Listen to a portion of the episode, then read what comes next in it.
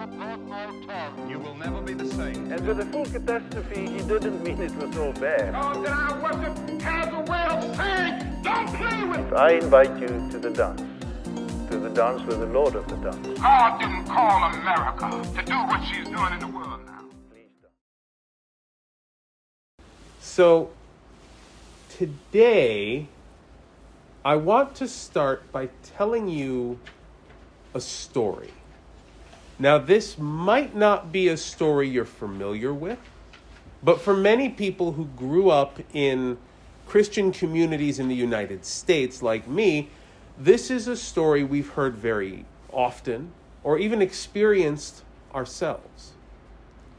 So there was a pastor of a middle class congregation full of well dressed and wealthy families.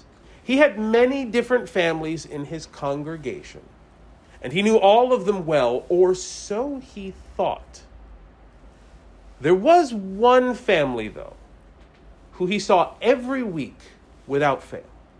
They would show up in their best clothes, dressed perfectly for church every week in their finery. Mother, father, all three of their children would show up on Sunday morning in clothes that looked almost brand new, perfectly put together, looking amazing. They were dedicated, caring, and active participants in worship, always smiling, always so perfectly well behaved. They looked sharp and exactly like one might imagine a church member from an upper middle class neighborhood to look. But one day, the pastor received a call from the mother of this one family. She apologized to the pastor, telling him they wouldn't be able to make it to church that week. Knowing how dedicated they were as members of the church, the pastor was understandably concerned. And he asked why. The mother was evasive. She didn't really want to answer, but the pastor pushed and insisted a little bit, and to his surprise, she started crying. Pastor, she said, we can't afford our church clothes this week. Now, the pastor was totally confused by this, of course, and he asked what she meant. And over the next 30 minutes or so, it all came pouring out of this woman. You see, it turns out their family was really, really poor. And they needed every penny they could find just to make it through the week, just to survive. But they knew in their heart of hearts that they had to go to church. And they knew that to be welcomed at church, they had to look like church people clean, well dressed, carefully put together, and in no way looking like they might be poor. So every week on Saturday morning, they would take their weekly paycheck and they would go right to the nearest pawn shop. And there, they would spend their last few dollars on some nice looking church clothes for Sunday morning, wear them to church the next day, and then sell them back to the pawn shop on Monday so they'd have money to eat for the rest of the week. Because they needed to go to church. And they couldn't imagine going to church if they couldn't be perfect, well dressed, and prepared, just like everyone else in the community. If they couldn't be perfect, then they felt they couldn't show up at all. Now, haven't we all felt like this in one way or another when it comes to church? I mean, okay, this may be an extreme example of a story, but the feeling behind it, the idea that when we come to church, when we do the work of church, we have to be perfect. I know this idea is something we all have nesting in the back of our hearts and minds. I know I feel it. I feel it, and I'm sure you feel it too. Pastors, we get this as bad as anyone, to be honest. I mean, I had a mild panic attack this week when I realized I was going to have to bring my robe in on my motorcycle back there, and it was going to get wrinkled from the trip. Oh, it's scary. But we have this desire to present things perfectly when it comes to church. This desire can be so overwhelming sometimes that it stops us from doing anything at all because we want to be perfect. And because we want to be perfect, we often hesitate to show the fullness of who we are and what we can do because what we have ready now isn't as good as it could be later. We often fail to start because we're all too aware that what we're prepared to do doesn't measure up to what we think the church should be in our heads and in our hearts. What we see in our mind's eye, a, a perfect image of the church, we see that and decide in that moment that because we can't rise to that level now, we shouldn't try at all. But the level of perfection that we see in our imaginations, it usually doesn't have anything to do with the number of loaves of bread shared with the hungry or the number of homeless poor brought into our house. It rarely has anything to do with the oppressed going free, and it certainly doesn't have anything to do with bonds of injustice being let loose because, come on, that usually comes with scary conflict and confrontation. No, that, that perfect idea in our heads, it's usually an idea of appearances. We don't have people over to our house because the house isn't clean enough. We don't feed one person because we can't feed everybody. We're resistant to change because whatever new thing we could try won't be perfect right away.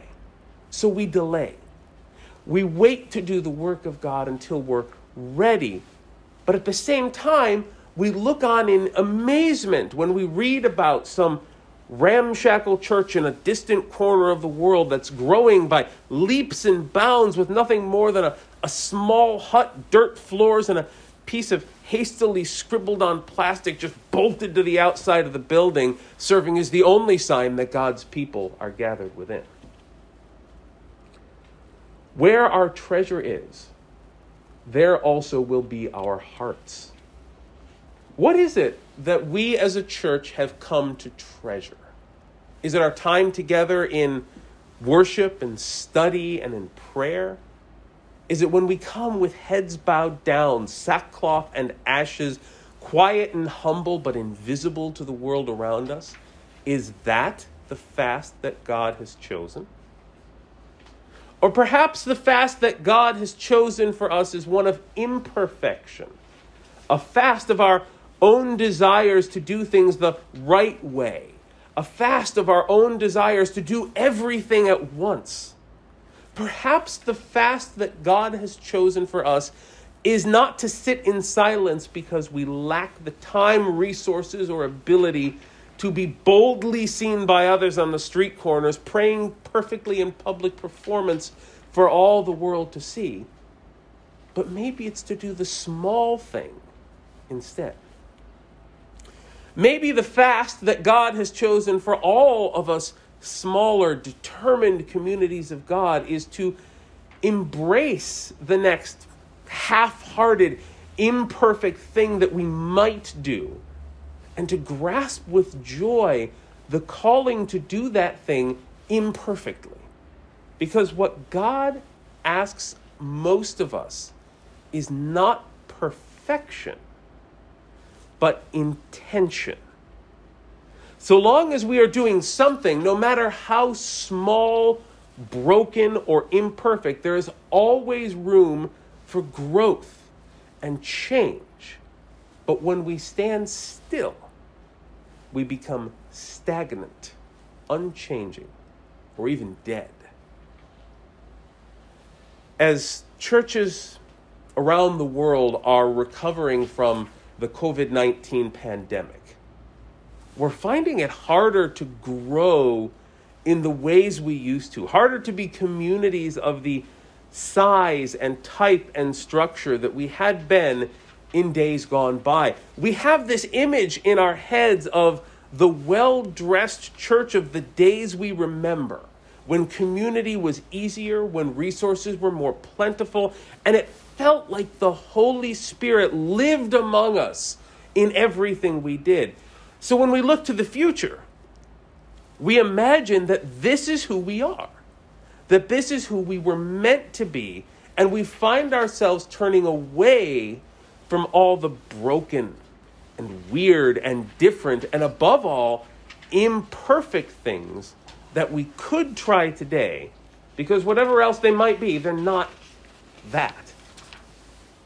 So we find ourselves stuck, locked in a cycle, spending paycheck after paycheck on church clothes for Sunday morning, selling them back on Monday, and praying that we somehow make it through another week so we can start over again.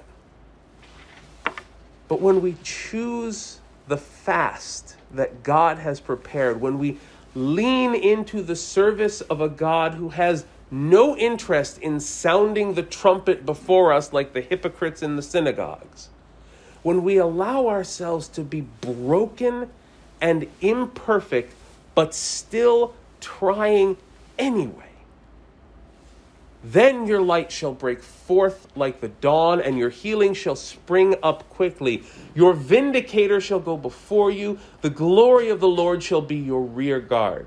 Your ancient ruins shall be rebuilt. You shall raise up the foundations of many generations. You shall be called the repairer of the breach, the restorer of streets to live in. I remain incredibly thankful to, to all of you and, and to Pastor Tabuchi as well for the, the partnership we're tr- sharing in trying to nurture God's work in and through this place. Over the coming months, I, I hope to in, be able to invite all of us to come together in doing more imperfectly. I hope for us to, to come together to clean rooms and catalog books, to share meals and to share memories, to teach, to grow, and to learn together. you know, and I hope that in the end, we can all realize together that there is no end, not to the work that God has put before us. I hope we can all come together with joy in the realization that each imperfect step forward, each halting attempt to do good wor- works, each each cracked window, each dirty rug, each broken tool, teaching us that what God requires of us isn't that we present the world with some perfect and attractive place for people to come and find God, but that we simply offer ourselves to the world in God's name, just as we are, in love and with grace and mercy abounding. And I look forward to taking this journey together.